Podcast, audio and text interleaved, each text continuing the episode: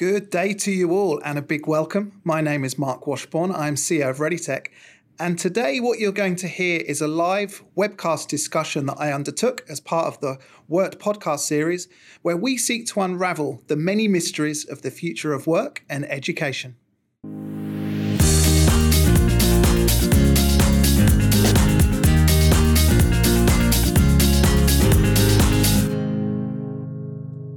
Yes, indeed. It's a pleasure to introduce my guest for this podcast, Mariam Mohammed. Mariam is the founder of MoneyGirl, a financial education business on a mission to create a movement of women who are more confident with money and as a result give them more control over their lives. But our guest is not just a successful social entrepreneur. What you're going to hear is an Australian higher education success story, with Mariam migrating to Australia from Pakistan to attend the University of Sydney. You'll hear how she became the youngest ever president of the university's Postgraduate Representative Association, and by applying what she had learned in her Masters of Community Development, she was able to increase engagement with that association by 600%, and that's no small feat. Mariam was also the winner of the Dell Policy Hack for a proposal where she tackled female entrepreneurs' access to capital. And check this out she was named in the AFR's 100 Women of Influence in 2019. I think you're really going to enjoy this wide ranging conversation with a wonderful human being. This is a great story of overcoming barriers in society, and it's also a story of hope. Also, at the end, you're going to hear some really engaging Q&A from our live audience. So let's get right into it. Mariam Mohammed, massive thank you for being on from all of us. Uh, welcome, and may I ask, how the devil are you? I am fantastic this morning. Thank you so much for having me, Marc. I am fantastic. I actually quite like how slowed down we are during the totally. pandemic. That kind of sounds a little bit messed up, but I like this pace of life. So I'm doing well. I'm hearing that from a lot of people, couldn't agree more. I think that extraordinary times, right? That just going to go down in history. But uh, I think a lot of people are, seeing obviously a hell of a lot of bad and you know, a lot of destruction of, of, of, jobs, but also there's been some really positive things that I think that hopefully we can take forward and take away, which is probably a bit more stillness in our lives. And I hope we don't go back to the old normal. I, I hope we come out of this with a new normal. Totally agree. So start by telling us a bit about your story. Obviously, I introduced you at the top. If you wouldn't mind telling us your own personal story and also about your rationale for creating MoneyGirl. Absolutely. So I am from Pakistan. I came to Australia in 2013 initially to do my undergraduate. And the reason I came to Australia was because a very long time ago, my parents used to actually live here back in the 70s. We had an, a historic connection almost to Australia. So although I was born and brought up in Pakistan, I had never been to Australia before. I knew of this place that existed. And in my late teens, I was in an abusive relationship and I just really needed to get out of there. I didn't feel like I could access the support that I needed in Pakistan. I felt like if I stayed, I would die either way if I stayed. So I needed to just get out of the country. And so I came to Australia. I enrolled in my bachelor's at Sydney Uni. I had $300 in my pocket when I landed in Australia because I thought that's a lot of money because in Pakistan, that's a lot of money. I landed here and realized that was less than two weeks of my rent yeah. in Sydney. And so very quickly, I was at Sydney Uni's door saying, I can't pay my rent and I can't feed myself. So what can we do? Because I do want to study and graduate because I did believe that my education would be my emancipation. Uh, you know, and I really needed to follow through with it. I really wanted to graduate. If not, I was going to go back to that life that I had left behind, right? And so I was very well supported by Sydney Uni in that time. I didn't pay rent for months so that I could feed myself instead uh, until I did get a job and I was able to put together the money and then I paid USyd in a lump sum. And I really, really appreciated that because if it had not been for flexible individual support catered to my needs, I, I, I would have dropped out of uni and I never would have graduated and I probably would have gone back to a life of violence and I would never be sitting here today with you having founded MoneyGirl and been an AFR woman of influence, you know, like there was so much yet to unlock. but there was just these hurdles in the way that someone needed to help me unlock. And then I once I fin I finished my undergraduate actually in filmmaking. So I have a creative background. Yeah. And during that time started working a lot in the refugee sector. This all ties in the end, so it will make sense why I'm delving. We are we are stick we are totally sticking with you. We are so with you.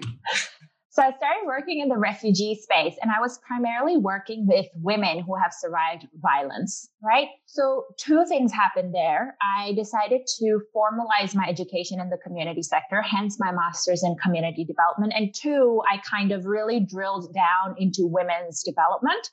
And so in my master's, I researched women's uh, development movements and how policy impacts women's rights in various democracies.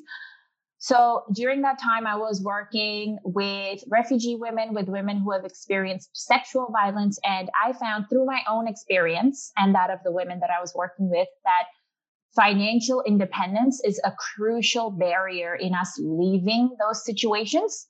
Most of the time when we do leave, we need emergency support like the kind that I was provided, right? But a lot of the time we simply don't leave because we have never been taught what mm. to do with money. Yeah. So I ventured out and kind of stumbled my way across and figured it out, right? Not everybody wants to do that because that can also be quite dangerous, right? You end up homeless. A lot of us do end up homeless. So financial independence is a key barrier, even for women who have access to money because they don't feel confident just taking it and leaving because they don't know what to do with it. How am I supposed to take care of myself? And that's kind of the journey that I was on by the time I finished my master's at Sydney Uni. And I was going through this journey with my co-founder and we were discussing how even as an, she is an Australian woman, born, brought mm-hmm. up Australian. And she said, it's not much different for her she was never taught any of this at school, at home. Right, right. And so if she were ever in a position like myself, she wouldn't know what to do with herself either. Yeah. So we decided to solve that problem for ourselves, essentially. Her and I were solving this problem for ourselves. We were financially educating ourselves, and we found a lack of information at that time. This is 2017, that was specific to young Australian women. Yeah. What we were doing at that time was learning from American teachers and then translating that to the Australian financial context yeah. for ourselves. And while we were putting in all that hard work, we thought, why don't we just put it in a format that we can give to other Australian women? So we're doing all the hard work anyway. Someone else might as well benefit from it. And that's kind of how MoneyGirl was born. So we structured our education, um, our own learnings into a, a structure of what is now six workshops, one financial literacy course for young women. Absolutely love it. I mean, a business, I think so many businesses like that founded on such a, a purpose and solving a problem that you found is, is, is just such a, such a great story. You were quoted as saying, and I hope this is right, this quote, because it was in the media.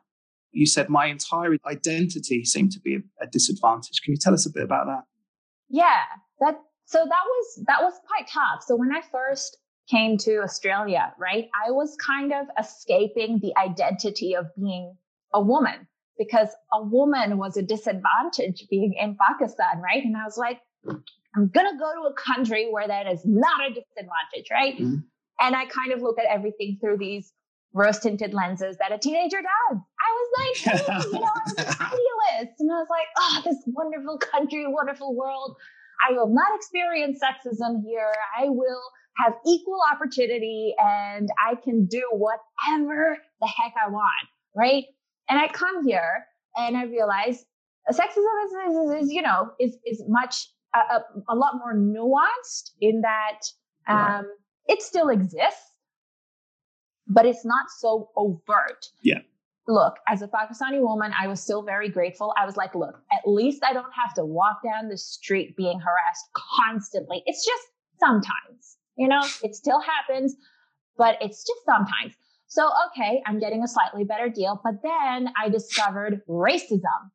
And look, back home, I, of course, we have a hundred different ethnicities around the country, and I am one of the privileged ones. So that's my privilege. I never recognized racism back home, right? But I came here and all of a sudden I was like, wait, why does it matter that I'm brown?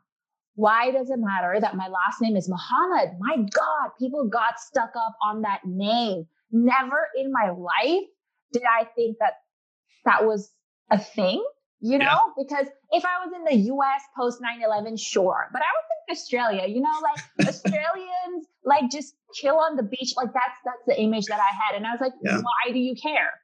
You know? A restaurant uh, owner once said to me, I don't want a Mohammed serving at my establishment, you know? And I was like, yeah, but what does it matter? Like, you know, who knows? I, I, Mohammed. I heard that you also the article also said you actually thought about changing your name, which is which I find so sad. But that, I guess that just goes to show what a challenge that was.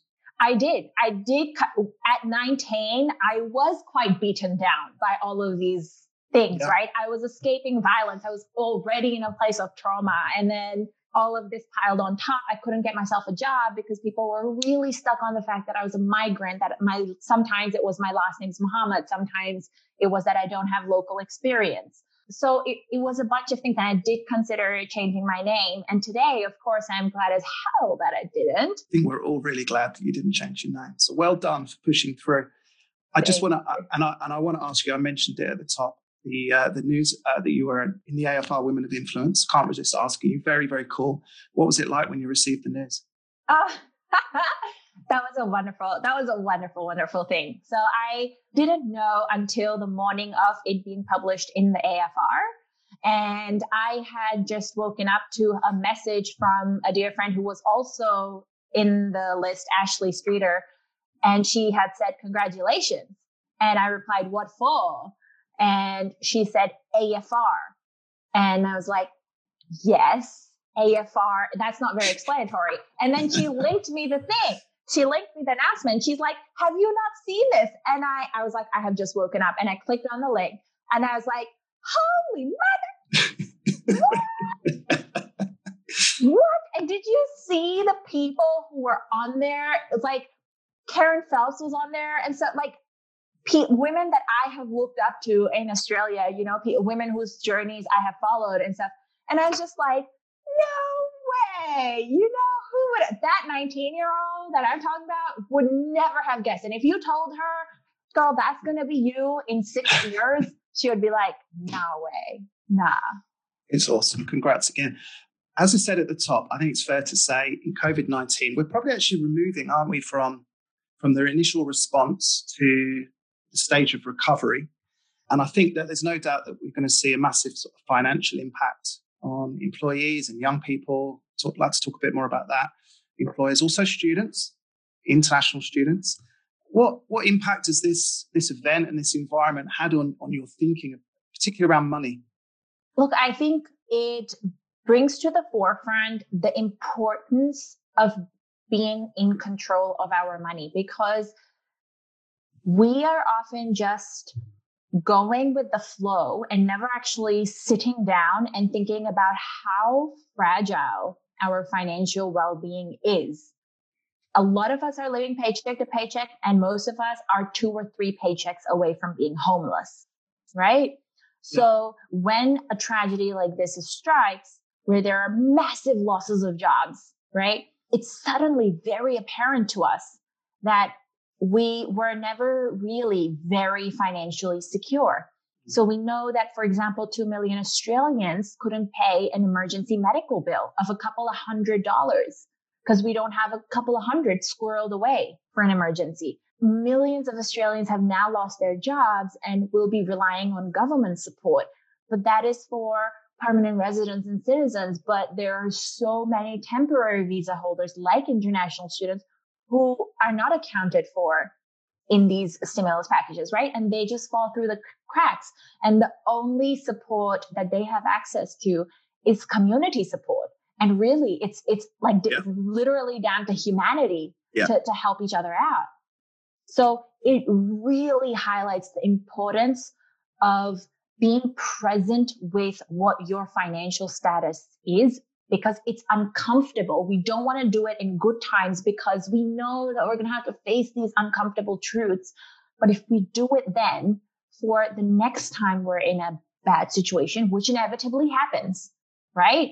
If it's not a pandemic, it's going to be a recession, which happens once every 10 years. Totally. It is going to happen. And in the good times, we need to build our resilience, our financial resilience for those times. And I think partly because we've had good times probably for so long, this has come as such a big shock, right? That's right. I was just going to ask you this this thing you keep coming back to that you know the, the very low financial literacy, not just women, but I think in, in a lot of areas of society. Which I think has been the underlying cause for that. You know, is it just hasn't been part of our education system? Is potentially money money been a taboo subject for people over time? I think there's a couple of things. I think yeah. we are one of the first few first generation really of amongst women who will have entered the workforce from the get-go. The the women before us were still like fighting to get back into work after marriage, get back into work after having children and stuff. So they're truly like the guinea pigs and they're the ones who are now retiring and ending up homeless. And us here, young women are looking at them and we can see that if that's the trajectory we go on, that's where we're going to end up, right? So for for women, I think there's a historic disadvantage in terms of being separated from the workforce. Yeah. Um, but then we also have in Australia, we're, we're a wonderful country in that we get a lot of different people coming into Australia, international students who come here and settle, migrants who come here and settle. So they haven't necessarily gone through the Australian education system. So assuming you had something in the education system to make Australians more financially literate, you would still end up with a big chunk of the population who is not financially literate because yeah. they've come from other places where, yes, money is taboo, where the culture around money is very different. Money is private. There will be more gender norms and age norms around money. So then you have the migrant population who ends up not catered for, right? And of course, then for the general Australian population, you've never had besides besides like bank sponsored programs you've yeah. never had financial literacy programs in australia taught at age appropriate levels throughout a child's development journey because yeah. financial literacy much like any skill in life like maths is, is something you need to teach at an age appropriate level at different points of influence in a person's life so when they're a child then when they're an adolescent then when they're in their Chinese, and then at different points of influence in their life because you need to teach them new things every time, right? So it's it's building blocks. Mm. So that's that's what we do with MoneyGirl, for example. We we lay down the one building block, right? Yeah. But we are not going to solve the problems of the retiring women, right? And yeah, so at yeah, that yeah. point, you still need financial re-education at that time as well. Yeah. So let's talk about young people. And I don't know if you saw Q&A this week, was on the ABC. And it was overwhelmingly clear that the biggest impact of COVID-19 is, is actually going to be on young people. Partly because they're, I guess they're vastly overrepresented in the sectors that have been hit the most, and also likely to sort of shoulder a lot of this economic burden that the government really has had to had to step in and provide, you know, into the future. So, how do you think about the prospects for young people Oh, God, that is such a big and tough question. Break it down for me, Marc. The prospects for young people in terms of our economic well being. Yeah. Big question, isn't it? It's a huge question. And look, I think there's going to be kind of like the GFC, like good and bad things will come out of this for young people. So, for example, when we went through the GFC, one good thing that came out of it for people who were young at that time was that they learned not to rely on employers um, to always have their backs. And we had the side hustle culture coming yeah, yeah, and yeah, people totally. started diversifying their income streams and stuff. Yeah. So I think much like that, like good things will come out of this for young people as well. We will understand the importance of building our financial resilience. We will understand the importance of diversifying our income sources and the importance of not relying on employer or government support because both are not guaranteed. Yeah. Right? See, I didn't need to break it down for you at all. but then, of course, bad, like, bad things will come out of this inevitably, and especially for those who are extra vulnerable. You know, and there's young Australians who have lost jobs in the millions, but are supported by the government, right? And then there are young Australians who are migrants and international students who are just going to fall through everyone's cracks. You know, like just overlapping yeah. barriers for some young people And especially for those people, we really need to consider what us as businesses can do to support them because they are our future employees and customers. Right. So if totally. we, if we don't step up to support our communities right now like as businesses we will pay the price eventually because these these people are not not stupid yeah. right the young millennials and the gen z's that are coming up they will make their choices of employment yeah. of buying from businesses based on those values and if you don't deliver right now you will suffer yeah absolutely absolutely i think we've got a community of our own at ReadyTech of, of employers and educators and I love that. I love that thing you were getting into there around uh, being aligned to, to, to those values. What else do you think that employers can do to sort of encourage financial well-being in their employees amidst everything else that's going on? So, look, I'll give you an example. One of the small companies we worked with, although everyone is working from home and it's a terrible time right now, they decided that right now is a good time to deliver a financial well-being oh, program oh, yeah. to their employees, right? And so, so employer taking on the responsibility right. to really bring that that gap that we've all had in financial education, right? Absolutely. Awesome. Because that is their way of stepping up and showing, look, we know you're in trouble. We know you're going through a lot, but here is something that is free for you to access. And even though I, as the business, am in trouble, I'm going to pay for this to be delivered to you. And that means something to employees, to young millennial and Gen Z employees who will literally ghost you if you are, are, not up to their standards, yeah, right? Yeah, yeah. This means something to them, and, and it buys long term loyalty. Yeah, great from advice. good employees. Yeah, awesome advice. So I'd like to dive a little bit deeper in again into your background and, and your story as a migrant coming to Australia while at university, how it how it shapes your thinking. And the first thing I, I actually just want to understand is is how you think about community. Because I think you've had a lot of uh, success in in building things with that concept, especially with mm-hmm. young women, of course, at, at MoneyGirl.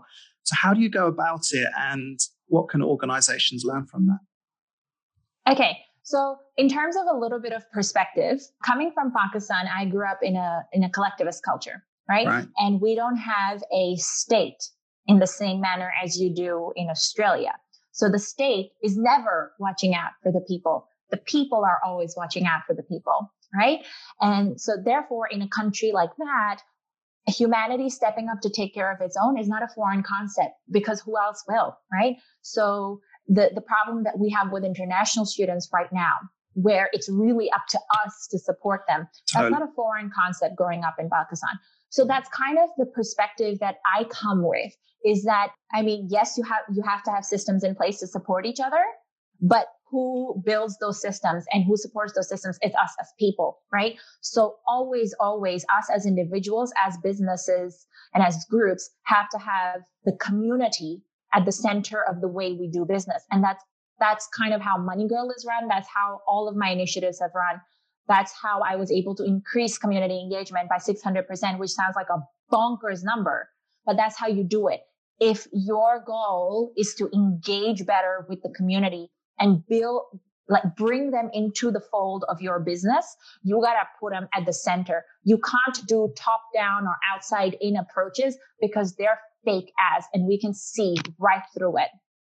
Do you think as well that 600% you know is a, is a bonkers crazy number? And is that is it because also it helps with like a compounding network effect and the snowball sort of grows with community right? Absolutely. Much like an investment you put in a lot of effort in the start but once you get it going, that's right. The community builds itself. It, you always come back to money. That's right. It's like it's like it's like, like it's like compound interest, right? is that one of your lessons in uh, in MoneyGirl? How oh, compound it absolutely is because yeah. people do not understand the beauty of compounding. I can see you're quite passionate about it. Give us another one. Give us what is a real jewel of a piece of a nugget of advice that we should all know about managing money. About okay, about investing. It yes. Is, especially right now when things are bad. When things are tough. Yeah, yeah, yeah. Whew, it is time in the market, not timing the market. Okay? Because I think I had the difference term, between the two. Time in the market means yeah. you're invested in the market for the long term because in the long term, the market always, always, always ends up better off than it was. Yeah. Okay. In the history of capitalism, the market has never stayed down. Yeah. Yeah. Timing the market is what a lot of us try to do and we invest as amateurs is like, oh, can I buy it low and sell it high? Don't do that unless you're a trader by profession. Don't do that. Even traders rarely win in that Yeah. scenario. Yeah. Okay. Time in the market, invest it and forget it. Patience, patience, patience, right? So uh, I'd just like to talk to you about the education system as well from your perspective, actually. And um, Oh, wait, Marc, I'm so sorry to interrupt. got but before we for go forward, no, not money related, but community related. When you're building a community, remember that don't use tokens. If you're trying to build a community, be genuine about it. yeah, If you want to- authentic. be authentic. If you want to build a community of young people, of women, of people of color, make sure they're on your boards. Don't just pander to them in your reports because we can see right through it. So when you're building a community, it is important to do it from within. You can smell the BS a mile away, right? Oh, hells yes. Yeah. From your perspective, how do you think the education, how's the education system working for people, for women? What would you like to see change? What do we need to evolve? Okay, I can only really comment on the tertiary education sector Totally. in Australia, right? Because I haven't been through the rest of the education system. Um, I do feel, in my experience, that especially in the public funded institutions, we do tend to let people fall through the cracks because we just don't think about it. You know, if if you alone were leading an initiative and I told you, Marc, to make it equitable for indigenous women, how would you do it? You wouldn't know step zero of it, right? So I do find that a lot of the times in the tertiary sector, we are catering to the needs of a very diverse group, Yeah. but we're not listening to the very diverse group. So our leaders are very homogenous. When we do bring voices on board, it is still only the voices that we want to hear. So when we say women, we'll bring a white woman on board and be like, yep, check. And that just isn't good enough. And what that means is when you design and shape products and services and then end up delivering them, then you find that there's gaping holes in the things that you are doing and the initiatives that you're running. But you can just prevent that mess, like doing the whole thing and then finding holes in it. You can just prevent that by reversing back to the start and just having better representation from the get go. Yeah, totally get it. I think um, in terms of skills, I, I- a lot of our customers at ReadyTech, a lot of our clients are providers. We're in the skills space is a big part of what we do. And obviously you're working with a lot of these young women and you're seeing this, particularly this really big, it's really a skill gap, isn't it? Financial literacy, understanding of what it is to be financially independent. Are there any other skills gaps that you've noticed or other skills that you think that young people need to be working on? Oh, you don't really get taught real life skills Yes. in the education sector at all. Yeah. Unfortunately. So I I didn't get taught, I don't know, I didn't get taught personal branding. I didn't get taught how to build my network in Australia, especially as a as a non-Australian. That was a tough gig. Yeah. You don't get taught a lot of those practical things. Yeah.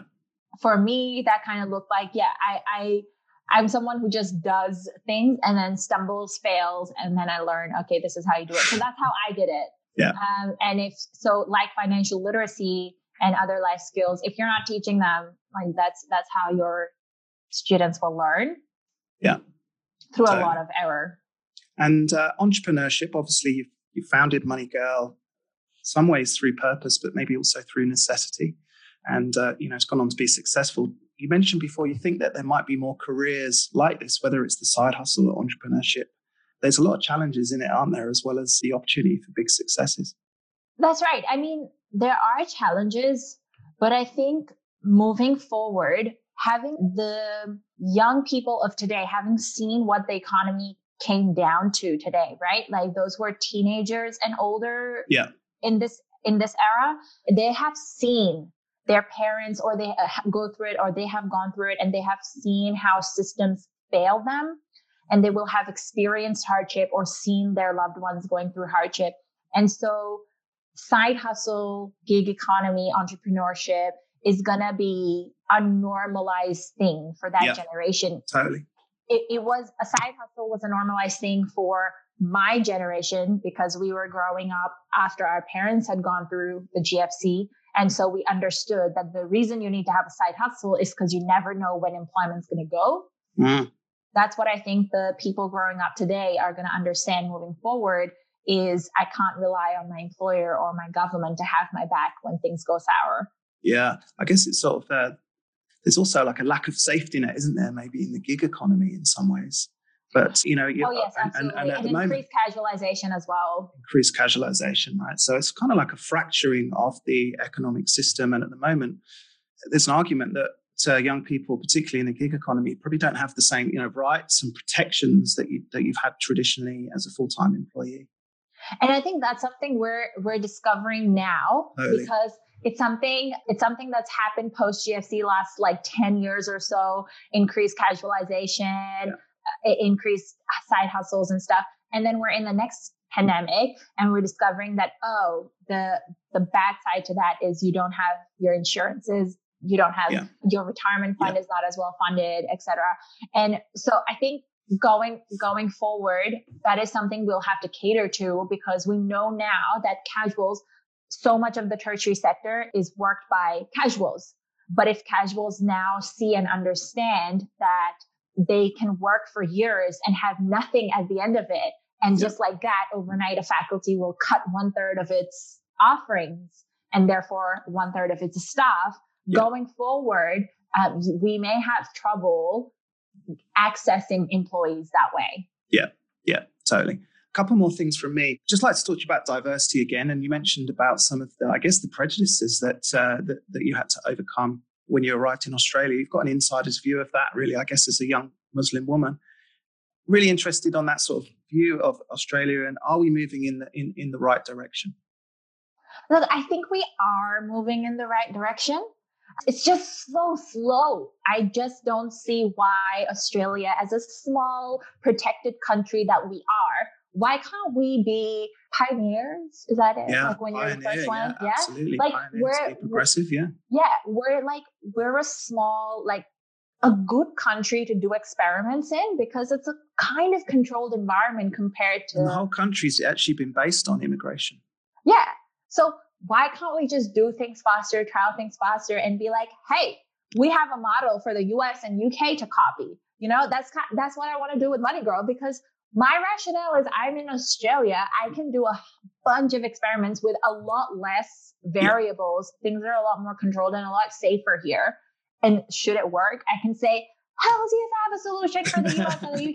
You know, like, wouldn't that be so cool? So yeah, we are moving in the right direction for example, when I first came here, I, I didn't see many people of color on television. So when Waleed Aly won his first Logie, which was, I think, 2014, right. I remember seeing his face and being like, there's a brown man on television. Yeah. You know, um, breakthrough. And, exactly. And my next thought was, now that there's a brown man, now the brown women can come because that's how it yeah. goes. It's always men, women, right, white right. women, white, you know, women of color.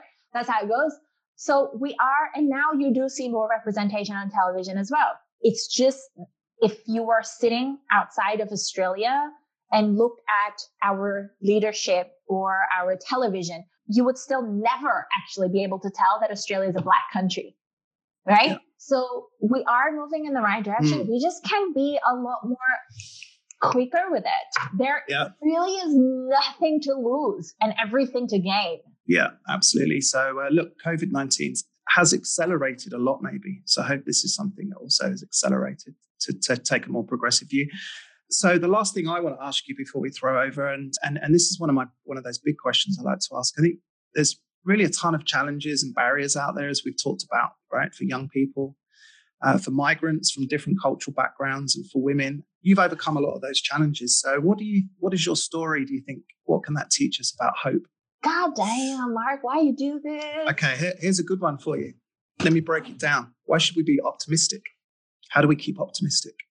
Why should we be optimistic? Because there is still every day to live. Like there is still so much to be done. Like I know we're in a pandemic and stuff, but there there is still so much that I as MoneyGirl want to improve in the world. There is so much that I as Mariam Mohammed want to improve in the world in terms of diversity and inclusion. You know, there is still so much work to be done. So why stop? Yeah. What yeah. what is here now will go. So what why is, why do you stop? Totally. What does success look like for MoneyGirl? Success for MoneyGirl looks like a financial education model for young women that can actually be replicated across the globe. Yeah. And my next stop would be Pakistan. Right. Okay, that's another big mission. I like it. Going to watch that closely. Let's move to Q and A. Let's see what we've got here. So, um, Mariam, the first one, it's actually a, a question here. There are a lot of women who will need to re-enter the workforce due to COVID 19 disruption to family finances this is a, one you mentioned earlier, Mariam. So we're going to go back to this one, right? Often divorced women also need to make this leap uh, and uh, might not have savings behind them, right? That's we know that's a really big problem. So, do you have any advice for women and getting them up and running? Ah, uh, yes. Okay, so women women getting back into the workforce. Okay, if you don't already have the foundations of financial education, build those foundations. Yeah. You, if you're re-entering the workforce, you will likely have some networks and trainings that may have kind of dried up a little bit. Yeah. Retouch, retouch them um, to, to refreshen them and build your network of fellow women. Because yeah. look, at the end of the day, they truly, truly understand what you're going through and they will be able to help. So never think like there's plenty of room for all of us, all women to re-enter the workforce after birth, after divorce, after a dead husband or whatever. We're not competition for each other. But a woman who's been there, done that will be able to really, really guide you yeah. uh, back into the workforce. So look to them as your mentors and advisors.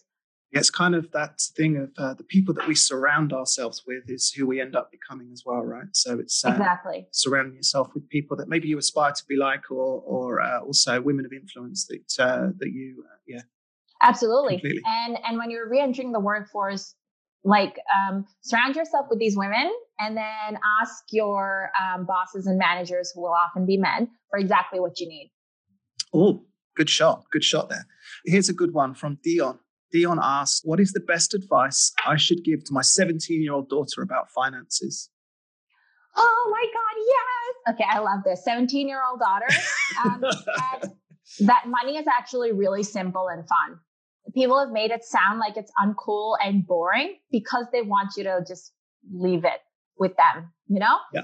But it's actually really fun and engaging. So find uh, so find other 17 year olds like yourself and talk about money. It's all fun and games. You will get the hang of it and you'll be fine at it. Awesome. Good advice. I like this one. Mariam, MoneyGirl traditionally offered education exclusively face to face right? So you used to uh, we group did, training and whatever else. COVID 19, we understand, has meant that you've had to go online.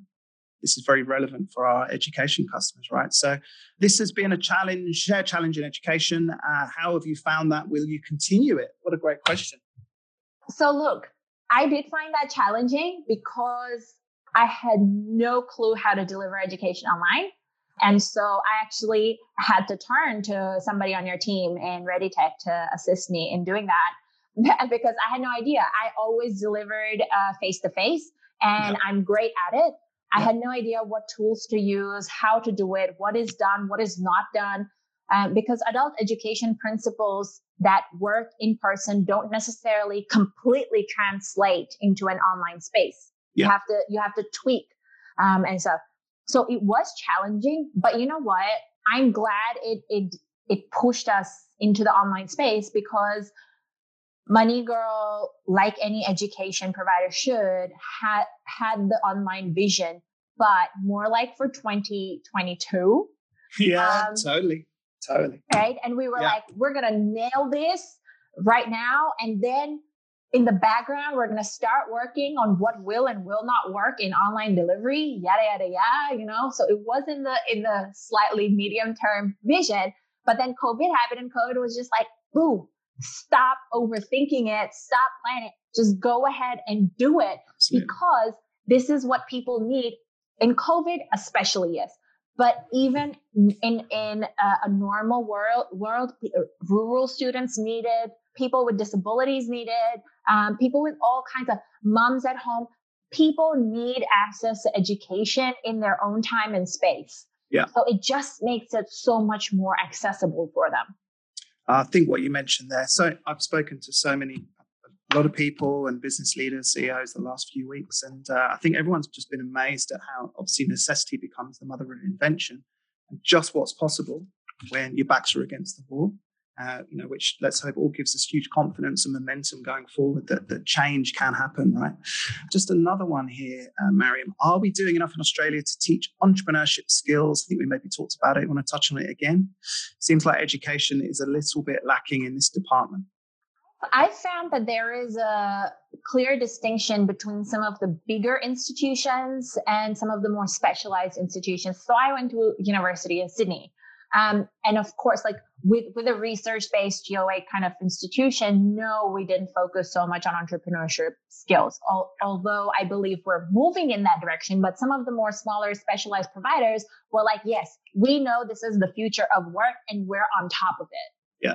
Yeah. So, so again, it's the like creativity kind of comes, does come from necessity. And when you're a giant provider who's like, I got so many other things to worry about, I'm not going to worry about this right now you just don't do it.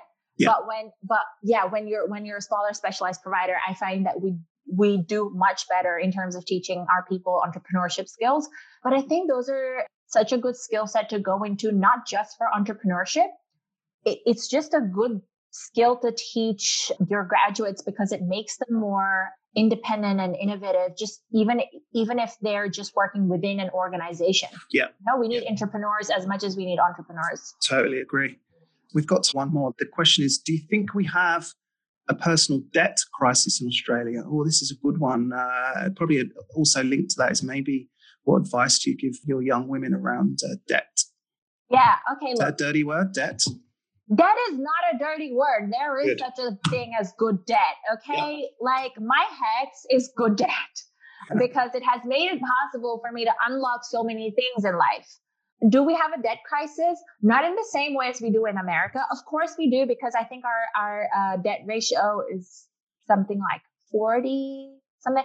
Anyway, for young people, we generally have a student debt that is not as harsh as the US student debt because we don't get charged interest on it, even yeah. though it does get indexed every year. So that's depending on what you do with it. It is a, it's a good debt to have for young people, increasingly, the move towards buy now, pay later schemes has meant that young people end up in high interest consumer debt without ever realizing it because it's all fun and games. They just sign up and it's an app and yeah. kind of thing. And it's just done like that. Yeah, it's too um, easy. So that is kind of an increasing stressor for young yeah. Australians is the buy now, pay later consumer consumer debt. Right. Yeah, totally. I was once advised that don't borrow money for a depreciating asset. That's correct. Yeah, um, that's like car, for instance, right? Yes, that will likely. Uh, yeah, that's bad debt. Well, no, it's it's a value. It's my value. I'm not saying it's bad debt for you. That's bad to say. But yeah, if you're borrowing, try to borrow for an appreciating asset because something like a car loses most of its value as soon as you drive off with it. Whereas your education will get you better returns. The idea is to put your debt towards something that will get you returns, higher yeah. returns than what you paid for. Yeah, absolutely. That's great advice. So, uh, look, we've come to the end of the time. We've had an amazing 50 minutes. I've so enjoyed talking to you. Do you want to leave our audience with anything, maybe a last piece of financial advice? Is there um, another golden nugget? Maybe what would you have uh, what would you love to have told the uh, the young Mariam that arrived for, uh, in Australia? What's uh, what would the best piece of financial advice be? Uh, yeah, for, for young Mariam, I would just tell her, girl, you will survive. Um, but no, I would I would say this the best financial advice I ever read in a book by Robert Kiyosaki was wealth equals spending less than you earn. It's as simple as that. There is literally nothing more complicated about money yeah. than spending less than what you earn. Yeah. Um, most of us just don't sit down to figure out how much we earn and how much we spend. And that's why those two reasons are the simple reasons we end up in debt and out of control of our money. But money management is just as simple as that spend less than you earn. So uh, I think, do you think that very few people probably really do understand where their money goes? Oh, yes, because we like to bury our head in the sand. Yeah. Um, and then only only come out of the sand when something like COVID nineteen happens and be like, yeah. well. I, I was going to stop, but this other question came in, and I, I just can't resist it, Mariam. I'm going to ask you: if Mariam, you arrived with 300 bucks, what would you do with that right now? I would, okay, this is a tough one because the survivalist in me says keep a roof over my head. But the other, the other part of me says at that time, interest rates in Australia were high. This was 2013. Put it, put it in a high interest cash account. So you have access to it, but you earn something on it. Yeah. That's very sensible. But you've got to have fun with your money as well, right? Because it's there, it's an enabler for for that as well, right? Yeah, and that's that's kind of so in MoneyGirl we teach you should always have a fun fund. Fun fund. Fun fund. And that's that's money that's dedicated from your budget to be spent on fun every month or whatever, and you don't yeah. feel guilty about it. It's there to the banks are doing a good job, aren't they, of helping us to have segment our money into different buckets now? That's right. And you should always have zero fee bank accounts, by the way, and then be with bank with a bank that allows you to have multiple accounts free of charge and put money, segment your money into uh, necessary spending, investing, giving, so charity, and your fund spend. And yeah. spend your fund spend without feeling guilty. Yeah. Is you it about it. 90, 95% goes into that that the fund fund is that about the right balance um, yes if, if yes right if, if you want to end up homeless but um, put put like dep- depending on how much you want to like uh, oh um how much you earn. So five to ten percent in your fund fund is five to ten percent. Okay, okay, I'm going to have to reassess. But uh, Mariam, look, thanks so much for being with us on Works. I've just totally unabashed fan. Uh, you're a fascinating person. We just love your energy. I think you've created a ton more fans out there today. So thanks so much for being on and sharing your story. Thank you so much for having me, Marc. Awesome. Thanks so much, Mariam. And uh, everyone else out there, uh, please, thanks so much for tuning in. Uh, you can go to uh, readytech.com.au to find more of our work podcasts. Stay tuned and thanks so much for listening. Mariam and I wish you a wonderful day.